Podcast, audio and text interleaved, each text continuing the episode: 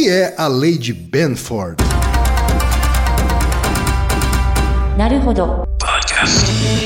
Bem-vindo ao Naruhodô, podcast para quem tem fome de aprender. Eu sou Ken Fujioka. Eu sou Altair de Souza. E hoje é dia de quê? Fúteis e úteis. Vamos pro secados da paróquia, Altair. Bora. Número 1, um, vai no apoia.se e deixa sua contribuição. Já agradecemos. Número 2, vai no iTunes Store e deixa 5 estrelas e um comentário. Isso aí. E número 3, apresente o Naruhodo para uma amiga ou um amigo que não conhece o Naruhodo ou que nunca tem ouvido um podcast. Vamos aumentar o tamanho da podosfera. É isso aí. Antes da pauta, mais um recado. Naruhodo está abrindo espaço para os podcasts das Minas, porque representatividade é importante também na podosfera. O destaque de hoje vai para o podcast Olhares, comandado pela Aline, pela Luíse, pela Lígia e pelo Marcondes. Ouça o recado que a Aline Hack deixou para você, ouvinte do Naruhodô, e conheça o podcast Olhares. Olá, eu sou a Aline Hack, host do Olhares Podcast e tenho um convite para você. Faça a si mesmo a pergunta: se eu fosse feminista, como veria o mundo? O Olhares trata de forma clara e educativa as pautas feministas, para transformar a visão do mundo sobre o papel da mulher na sociedade, suas conquistas e perspectivas, partindo de conceitos até chegar às verdadeiras lutas.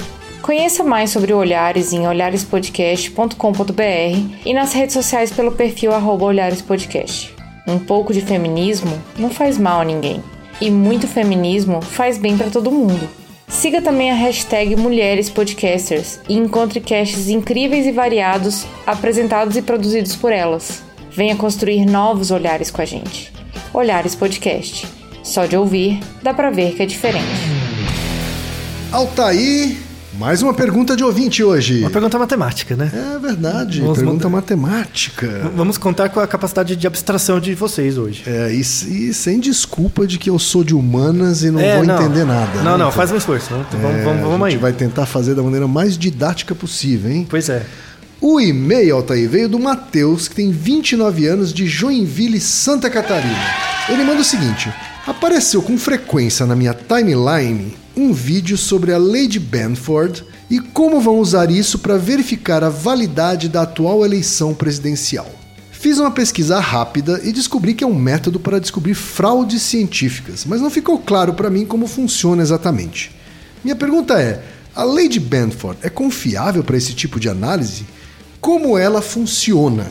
Altair, esse vídeo a gente está colocando no, no sim. link aí da descrição do post. né? É um vídeo do Facebook, né? É um vídeo que viralizou aí, Uhum. né? Sobre eleição. De um suposto mestre ou doutor em sei lá o quê. É em segurança da informação, eu acho. É, exato. Inclusive, depois a gente vai deixar um post também que checa as informações sobre o autor do vídeo, Uhum. né? E mostra que vários títulos que ele diz ter no vídeo ele não tem. É, isso é irrelevante pra pergunta, mas. Mas acho que também explica um pouco sobre o que a gente vai falar, né? Né?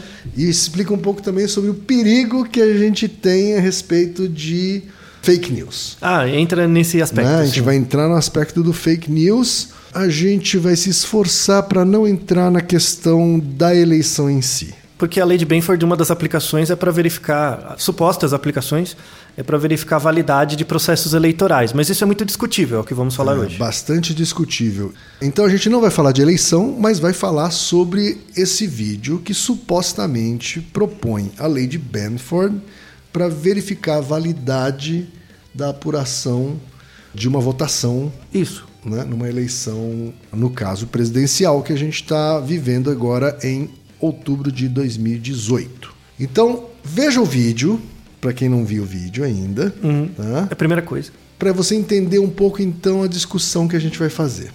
É, mas vamos começar primeiro da parte básica, bem matemática. assim. É, vamos começar então tentando chegar nas bases que a gente precisa para discutir a tal da Lady Benford É. e entender do que, que ela se trata. Altair. É, então. Eu quero aproveitar isso para revisar coisas do colégio, né? Porque a gente aprende matemática no colégio para passar no vestibular, não para saber, né? Isso. E eu quero Tanto que depois todo mundo esquece tudo. esquece tudo, né? É uma droga. Vamos começar falando um pouquinho de história, da onde surgiu a Lady Benford, né? Na verdade, não foi do Benford que surgiu, foi do Simon Newcomb. Certo. 1881, o Simon era um astrônomo, né? ele, por acaso, foi uma observação fortuita mesmo do trabalho dele de astrônomo. Astrônomos têm que calcular coisas, né, distâncias, coisas do tipo. E entra muito, assim, eu sei que as pessoas não gostam de logaritmo, mas quando você opera com equações, você tirar log dos dois lados facilita várias contas. Né? Para quem sabe um pouco de cálculo, sabe que é uma mão na roda trabalhar com logaritmo. E aí, na- os logaritmos, eles são chatos de calcular. Então, na época, hoje você tem um computador, mas em 1800 e pouco, eles vendiam livros com resultados de logaritmos. Isso, aquelas tabelas. Tabelas né? de logaritmos, né? Porque aí você colava o número ali, né? É uma espécie de tabuada de logaritmo. Isso, né? exato. E aí o, o, o Benford, ele pegou um livro desses na biblioteca e ele notou, é a zoeira, né? Ele notou que as primeiras páginas eram muito mais usadas do que as últimas. Sim. Por acaso, né? Porque, ou seja, as pessoas É uma boa observação. É, as pessoas consultavam muito mais logaritmos de números 1. Começavam com 1, ou 1 ou 2. Eu acho que isso é verdade para todos os livros, né, Altair? Pois é, né? Para Né? todos os livros. Muitos livros, na verdade, a pessoa larga nas primeiras páginas. Isso. né? Ela- Vai diminuindo a probabilidade cada vez mais. né? Ele observou isso, né? Que os números logaritmos eram muito mais usados, aqueles que começavam com 1. Uhum. E ele começou a trabalhar com isso, ele contava. Ele contou quantas vezes era usada a primeira página, a segunda página, a terceira página e tal, Uhum. né? Pelas pessoas. E ele fez uma equação que descrevia isso. Ele deixou essa equação como uma curiosidade. Isso em 1881. Em 1938, um outro cara, o Frank Benford, que é físico, encontrou esse, esse cálculo, né? Porque era um cálculo curioso. Ele só descreveu para o livro, né? Será que isso acontece para outras coisas? Né? E aí ele pegou números aleatórios. Ele pegou números de populações de cidades. Então imagina que você tem uma lista com várias cidades e cada um com a sua população. Ele pegou uma lista de 3.259 quantidades de populações de diferentes cidades. Certo. Pegou só o primeiro número, fez uma lista, pegou o primeiro número. Ele pegou o número de 104 constantes da física e da matemática, tipo pi, né? Tá. 3,14, pega o Certo. 3, pegou o primeiro número. Pegou a quantidade, o valor de 1.800 tipos de pesos moleculares de substâncias diferentes. As moléculas pesam, ele pegou o peso, colocou numa lista, pegou o primeiro número de todos. 5 mil números aleatórios de um livro. Você pega um livro qualquer, abre uma página, aí vê quantos números tem ali e anota a- a- os algarismos. Certo. Tá? Ele pegou tudo isso, perfazendo 20.229 números, Tá. tá? de várias coisas diferentes, colocou isso numa lista, os primeiros números, e contou quantos números 1 apareciam, 2, qual a, A proporção. frequência de cada algarismo. Isso.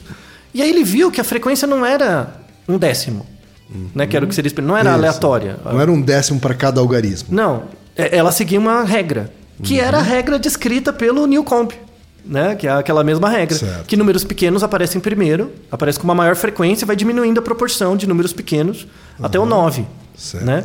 E aí, a, a regra matemática, anote no papel agora, é, leva em conta o logaritmo, já vou explicar por que, que leva em conta, mas a, a fórmula é logaritmo na base 10 de 1 mais 1 sobre n, sendo que n é o número que você quer saber. Certo. Então, qual é a probabilidade numa sequência de números? De novo, não pode ser uma sequência de números aleatórios. Tem que ser uma sequência de números de coisas que você coleta. Então, por exemplo, um outro pesquisador recentemente fez isso. Ele pegou uma lista dos 60 prédios mais altos do mundo. Então tem lá, o prédio A tem cento e tantos metros, o outro tem tantos metros tal. Ele pegou o primeiro número né, de cada um dos 60 prédios mais altos do mundo e contou quantas vezes aparecia um. Para vocês terem uma ideia, dos 60 prédios mais altos do mundo, 18 deles começam com o número 1. É cento e tantos metros. Certo. De 100 a 199 metros. Tá? Pega o número 1, 18.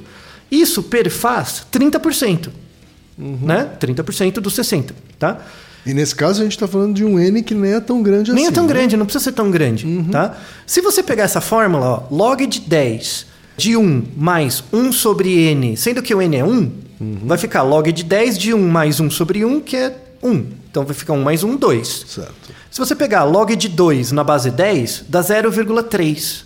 Dá 30%. Para Que é- quem não lembra, né, a conta inversa é você pega a base, Isso. coloca o logaritmo na, como potência, Como potência. né, igual ao logaritmando. Exato. né, no caso 2. Isso, Né? exato. É, essa é a explicação matemática. Mas eu vou dar, para quem não lembrar, eu vou dar uma explicação do logaritmo um pouco mais didática Aham. também. Mas se você pega, por exemplo, o quanto dentre os 60 prédios, quantos começam com 1? São 18. Quantos começam com 2? Ou seja, mais ou menos 30%. 30%. 30%. Quantos começam com 2? 200 e poucos metros. São 8, que dá 17,6%. Segundo a lei de Benford, qual é a proporção de esperada de números 2? Então, log de 10 de 1 mais 1 sobre 2.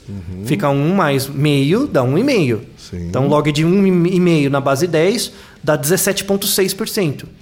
Que é Ou relati- seja, relativamente mais perto uma dos... coincidência aí. É, fica perto, né? E Então você vê que tem aproximações para várias coisas, tá?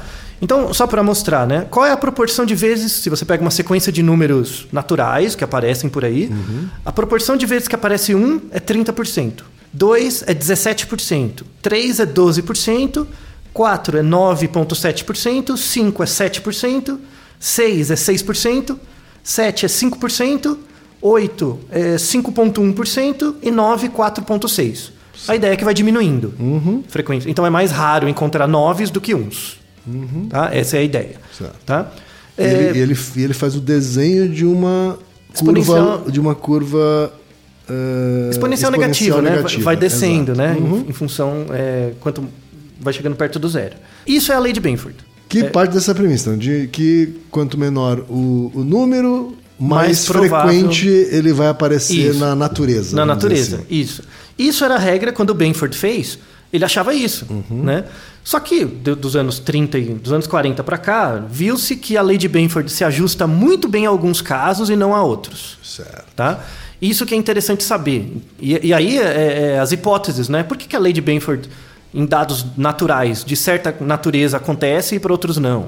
Né? Uhum. E Isso tem a ver com a teoria de probabilidades, que é legal. é, são- Eu vou tentar. Já peço desculpa aos matemáticos, que eu vou fazer uns resumos aqui, É, meio uma- louco. uma- umas simplificações. Bastante, assim, né? bastante, tá? Não vou ficar entrando em teoria de número, misericórdia, tá?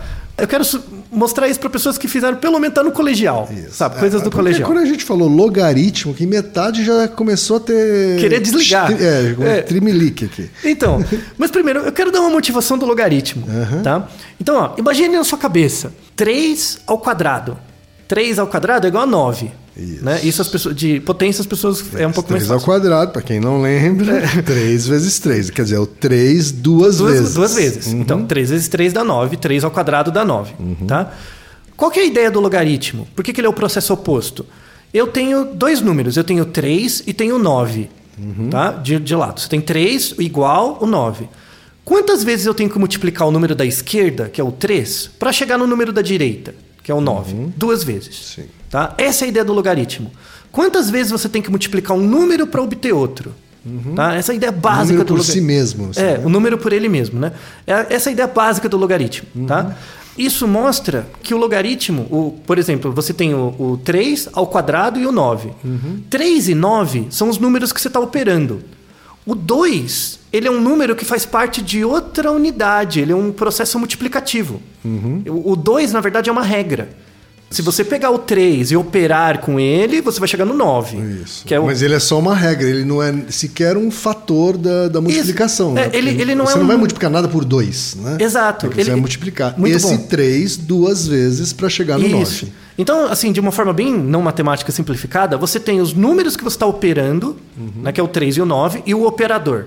O operador é a regra. tá? Uhum. exato. Então, por isso que as pessoas têm dificuldade de entender logaritmo. Sim. Porque esse 2 é o. Né, Isso, é- é. Porque, na verdade, se você decompõe em logaritmo, né? Então 3 ao quadrado é 9. O que acontece? O 3 vira a base, Uhum. né? Porque é a base que você está olhando, então é log de 9 na base 3 é 2. Isso. Tá? Então a, a resposta é que nu- é, quantas vezes eu tenho que multiplicar um número para chegar no outro? É essa a ideia do logaritmo. A ideia do logaritmo é muito importante para entender a ideia de escala logarítmica. Tá? Então imagina que eu tenho uma sequência de números, eu tenho uma reta com os números de 1 a 10. Então 1, 2, 3, 4 até 10. Por exemplo, eu estou no ponto 1 e eu quero ir ao ponto 2. Qual que é o operador? Quanto que eu tenho que aumentar o 1 para chegar no 2? Uma unidade. Isso não é um, não é um processo multiplicativo, é um processo aditivo. Sim. Tá? Quanto que eu tenho que aumentar do 2 para ir para o 3? 1 também. Mais um. Então é um processo constante. Tá? Isso é chamado de é uma mudança linear, é um fator linear. É o mesmo fator, 1, eu vou aumentando uma unidade de cada vez, eu vou mudando o ponto de lugar. Tá? Isso não é uma escala logarítmica, porque a escala logarítmica se baseia em multiplicações, não em somas. Sim. Isso é a primeira coisa importante da lei de Benford. A lei de Benford se aplica a variáveis que são resultados de multiplicações, não somas. Sim. Tá? Então, guarda essa informação por enquanto. Então, imagina que eu tenho uma escalinha que vai de 1 a 10. Agora, imagina o seguinte: ao invés de. eu- Tá, essa escalinha está em cima.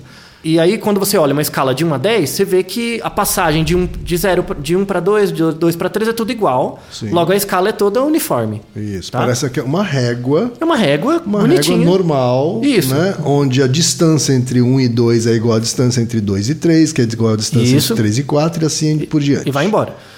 Agora eu vou fazer o seguinte: ao invés de trabalhar, eu vou criar uma nova régua. Só que ao invés de trabalhar com 1, eu vou trabalhar com logaritmo de 1. Logaritmo na base 10. Eu podia escolher qualquer base, mas o 10 é uma base mais fácil. Logaritmo de 1 na base 10. Logaritmo de 2 na base 10. 3 na base 10. Até o 10. Aí eu faço a mesma pergunta: ó.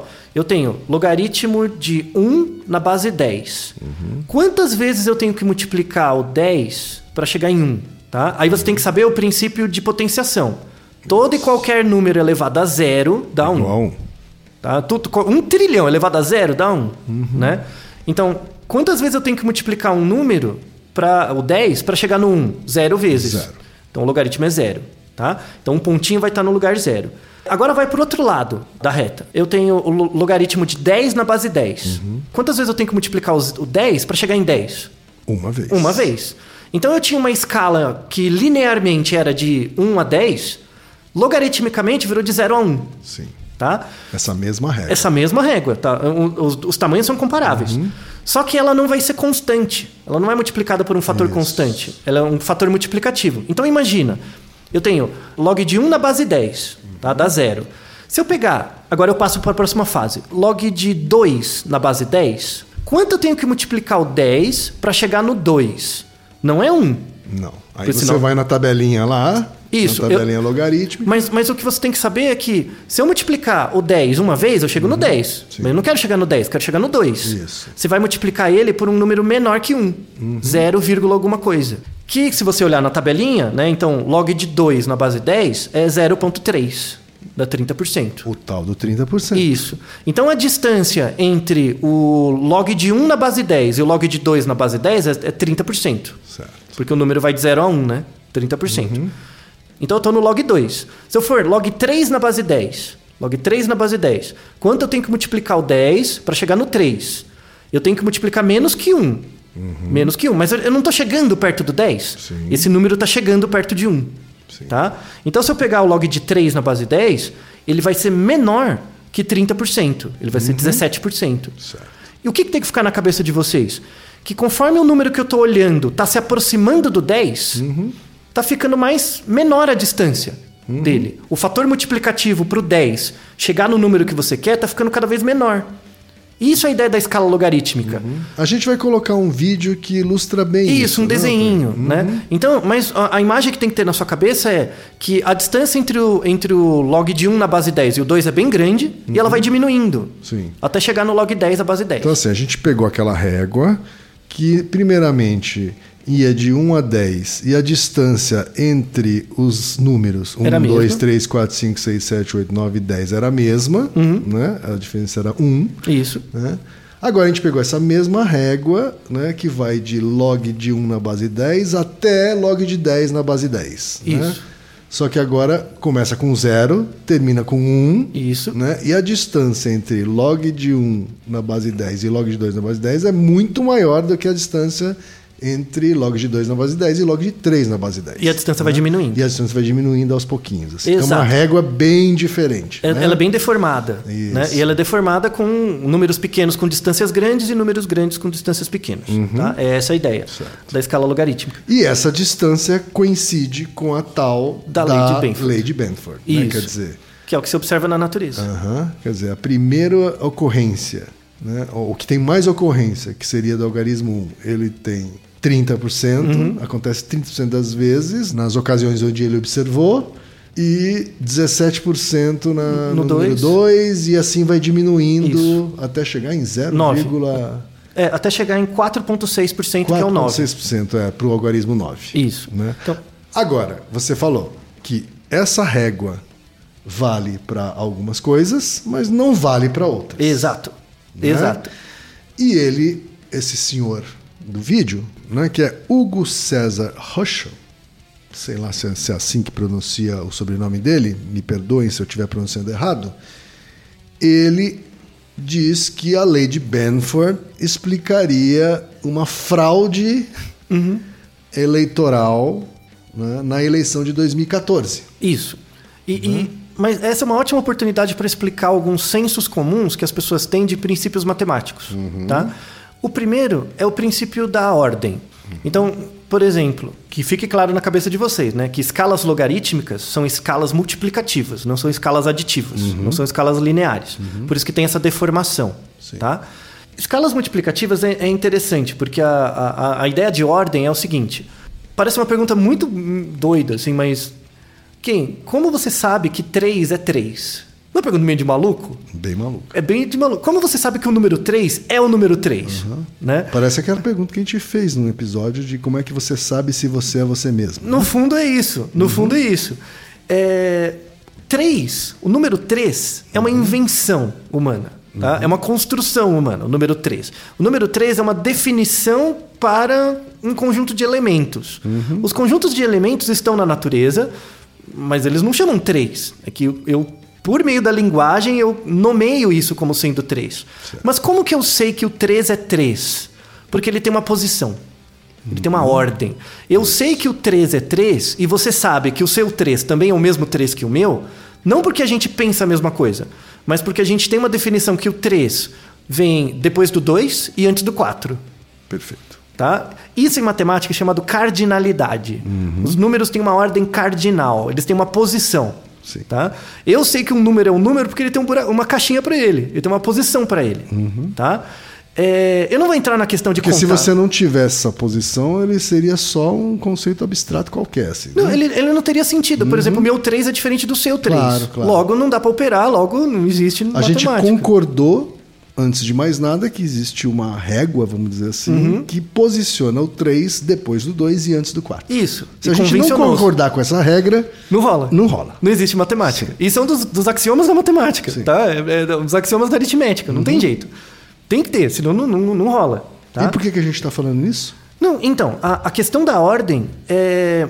Ela, ela coloca um segundo princípio que, é o que a gente estuda no colégio, que é o princípio de probabilidade. Então, tudo bem, já defini os números. Eu sei que os números têm um lugar e ele vem antes de alguém e depois de alguém. Tá? É por isso, por exemplo, que o infinito não é um número. Tá? Eu vou fazer só uma pequena digressão para mostrar por que, que infinito não é um número. Imagina o conjunto de todos os números naturais: 0, 1, 2, 3, 4. Qual que é o tamanho desse conjunto? Infinito. infinito, né? Agora imagina que eu pego esse conjunto e divido em dois outros conjuntos. O conjunto dos números pares e o conjunto dos números ímpares. Certo. Qual que é o tamanho de cada grupo? Infinito. Então tem o mesmo tamanho? Os números pares, ímpares e todos têm o mesmo tamanho? Essa é a A pergunta. princípio, sim, né? Então, sim, eles têm. É- é- é- são, por quê? Porque o infinito, na verdade, você tem infinitos de tamanhos diferentes. Porque o infinito não tem uma posição. Porque se, se você der uma posição para o infinito, vai ter um número maior que ele. Sim. Entendeu? Então, o infinito não dá para operar. Um infinito mais um infinito não é dois infinito. Sim. Os números não. Os números são dá para operar, eles têm posição e tudo mais, tá? Se eles têm posição e os números descrevem coisas que existem na natureza, coisas acontecem com certa probabilidade, certo? Sim. Então, números descrevem na natureza probabilidades de ocorrência. Que é aí que a gente entra na questão da probabilidade.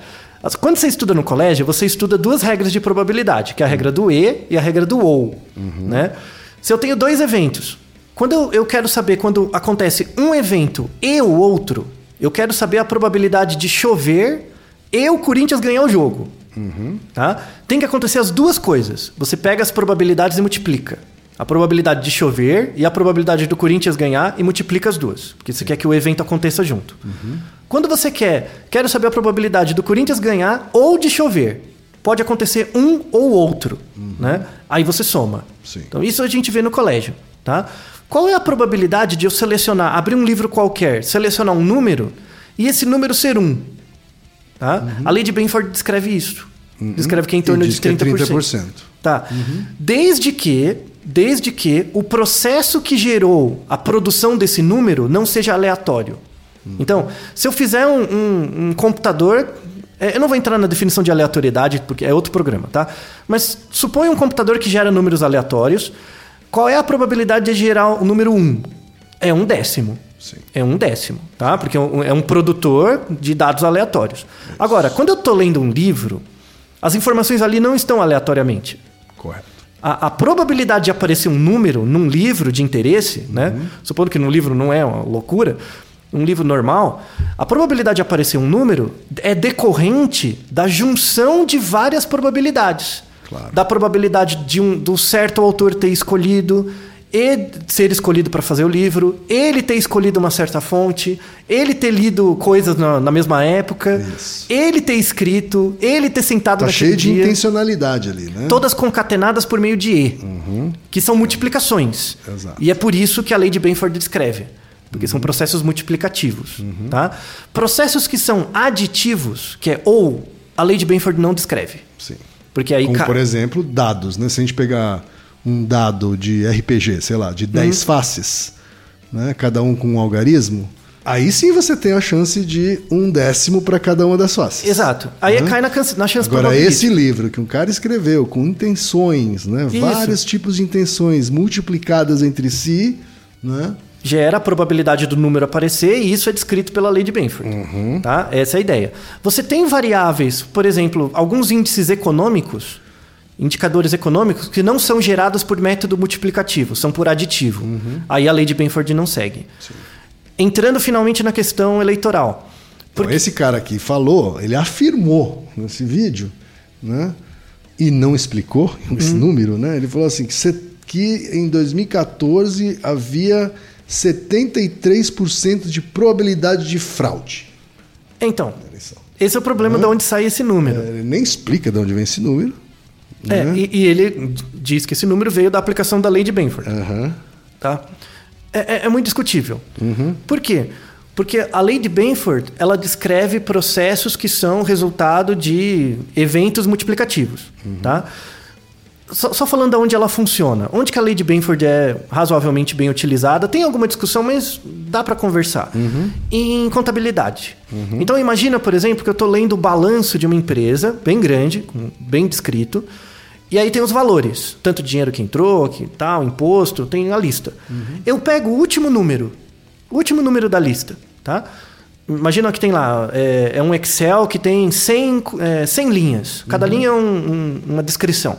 Eu pego o último número de cada linha e conto quantas vezes apareceu um, dois, três, tal. Se, se seguir a lei de Benford, parece que os números foram gerados por um processo multiplicativo. Então, ah, por que, que as empresas têm lucro? Porque acontecem vários eventos, né? E esses eventos são E.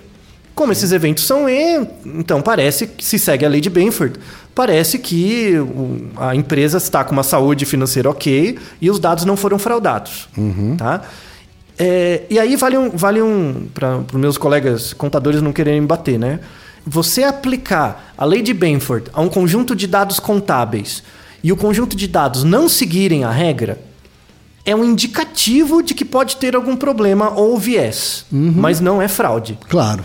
Você não pode dizer, é só uma indicação, tá? Mas não quer dizer que é fraude. Ou seja, em geral, o que significa, ou o que acaba acontecendo é que quando esses números não seguem a lei de Benford, no caso da contabilidade, por exemplo, ele merece uma revisão, por Isso. exemplo.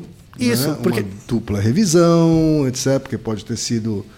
É, pode ter sido fraude, como pode ter sido simplesmente um erro. Pode ter sido um erro de Né? cálculo, pode ter sido um arredondamento, pode ter várias causas, tá? Ele só A- me- Agora, merece um double tudo check. que eu li aqui, inclusive de especialistas, né, é de que é, você não pode usar a lei de Benford né, como o único critério para definir se alguma coisa é fraude ou não. Em eleição, principalmente. Né? Por quê?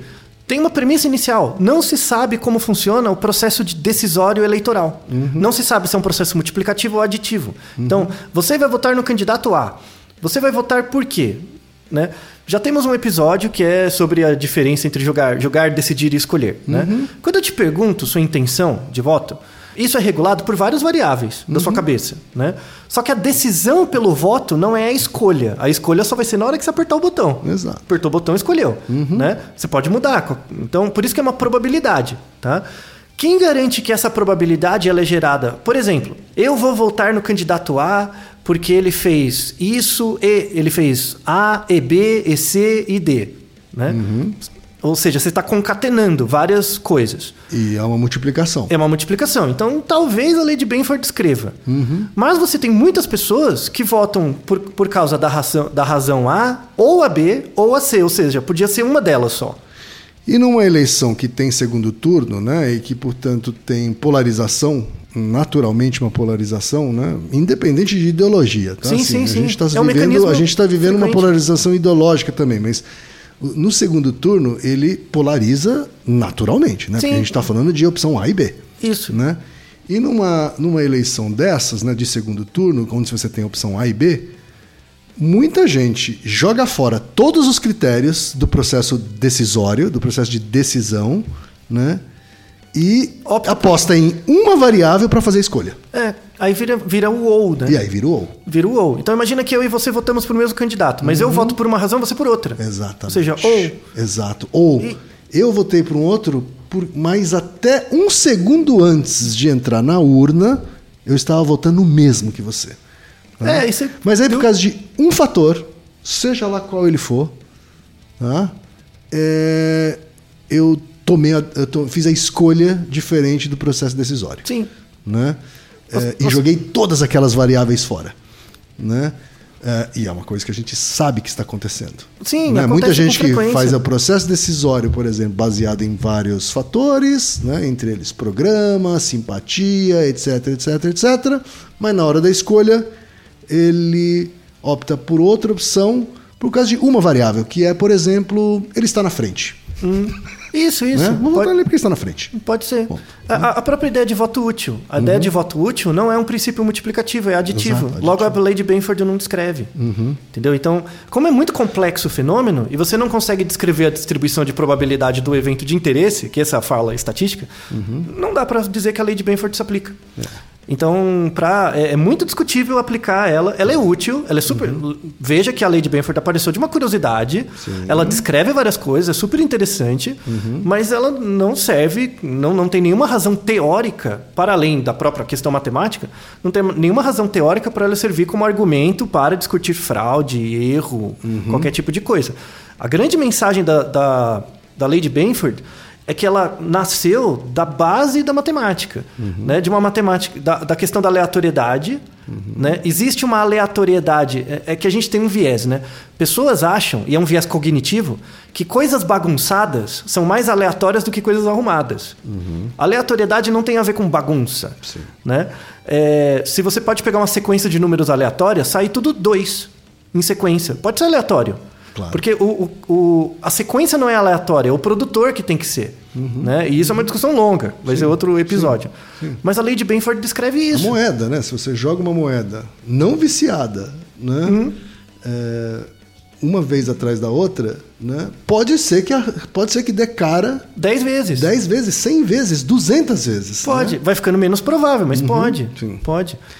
Então, por isso a gente também foi atrás de outras análises de especialistas, né? Porque esse senhor do vídeo, ele não é especialista em- nem em estatística, nem em probabilidade, nem em lei de Benford, né? Ele, ele na verdade é um engenheiro que diz que pós-doutorado em governo eletrônico, né? Pela Univers- Universidade Federal de Santa Catarina, sendo que a Universidade Federal de Santa Catarina afirma que não há nenhuma relação entre ele e a universidade. Né? bom. É, e todos os especialistas aqui afirmam que não é possível usar a lei de Benford né, como uma única, um único critério né, para dizer se há fraude em 2014 em qualquer, ou em qualquer uma qualquer eleição. Sim, porque a lei de Benford descreve um processo observacional natural, né, da relação dos números e das proporções probabilísticas. Ela não tem uma teoria por trás. E tem uma outra coisa. Qual é a definição de fraude? Fraude tem uma definição altamente ideológica. Sim. Ou seja, a, a lei de Benford ela serve como uma indicação, mas nada. Ela, ela não é nem, nem causa necessária nem suficiente. Apesar de ser muito interessante. E você estudar a, a lei de Benford pode ser muito útil para o seu colégio. Se você está no colégio, está, por exemplo, no colegial, segundo colegial, Está aprendendo logaritmo? Estuda a lei de Benford. Pega, queria, vou até dar uma sugestão para quem quiser fazer uma brincadeira, que tiver no colégio. É, pega a altura de, por exemplo, 50 pessoas, tá? Pega a altura. Pergunta, faz uma lista, 50, 50 valores de altura. Não pega o primeiro número, obviamente, porque vai ser sempre um, né? No, máximo, no máximo dois. Né? Mas pega o último número. Então, uma pessoa tem 1,81m, pega esse 1. Tem 1,84m, pega essas, esse último dígito e vê se se aplica a lei de Benford. Se se aplicar, avisa pra gente. Eu, vou- eu não, vou- não vou dar resultado, eu quero que vocês é, testem e veja se se aplica ou não. Então é isso, gente. Ah, a gente vai deixar também o link né, no, Da na análise, descrição da análise do, do site Comprova, né, que é um dos sites que Isso. fez uma, uma, um fact-checking né, dessa, desse vídeo. Além do vídeo, né? Além do vídeo, é, mas o fact-checking levou em conta, inclusive, especialistas de fora do Brasil, né, para confirmar que esse vídeo é equivocado. É fake tá? news. Esse é. vídeo é errado, assim, uhum. parte de premissas erradas, né? E, portanto, não deve ser levado a sério. Isso. Tá? E, gente, de novo, matemática não serve para passar no vestibular, ela serve para saber. Sabe? Então, com conhecimento. Tudo bem que não é trivial, mas com conhecimento do colégio, dava para desmentir esse vídeo se você fizesse o colégio com um sentido emancipatório, não só para passar no vestibular. Naruhodô, ilustríssimo ouvinte! Naruhodô. Você sabia que pode ajudar a manter o Naruhodô no ar? Ao contribuir, você pode ter acesso ao grupo fechado no Facebook e receber conteúdos exclusivos. Acesse apoia.se barra Podcast.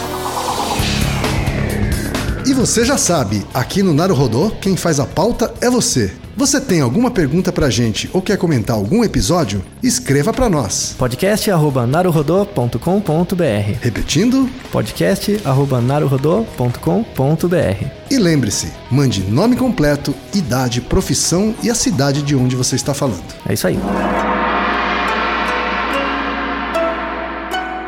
な Esse podcast é, é apresentado por b9.com.br.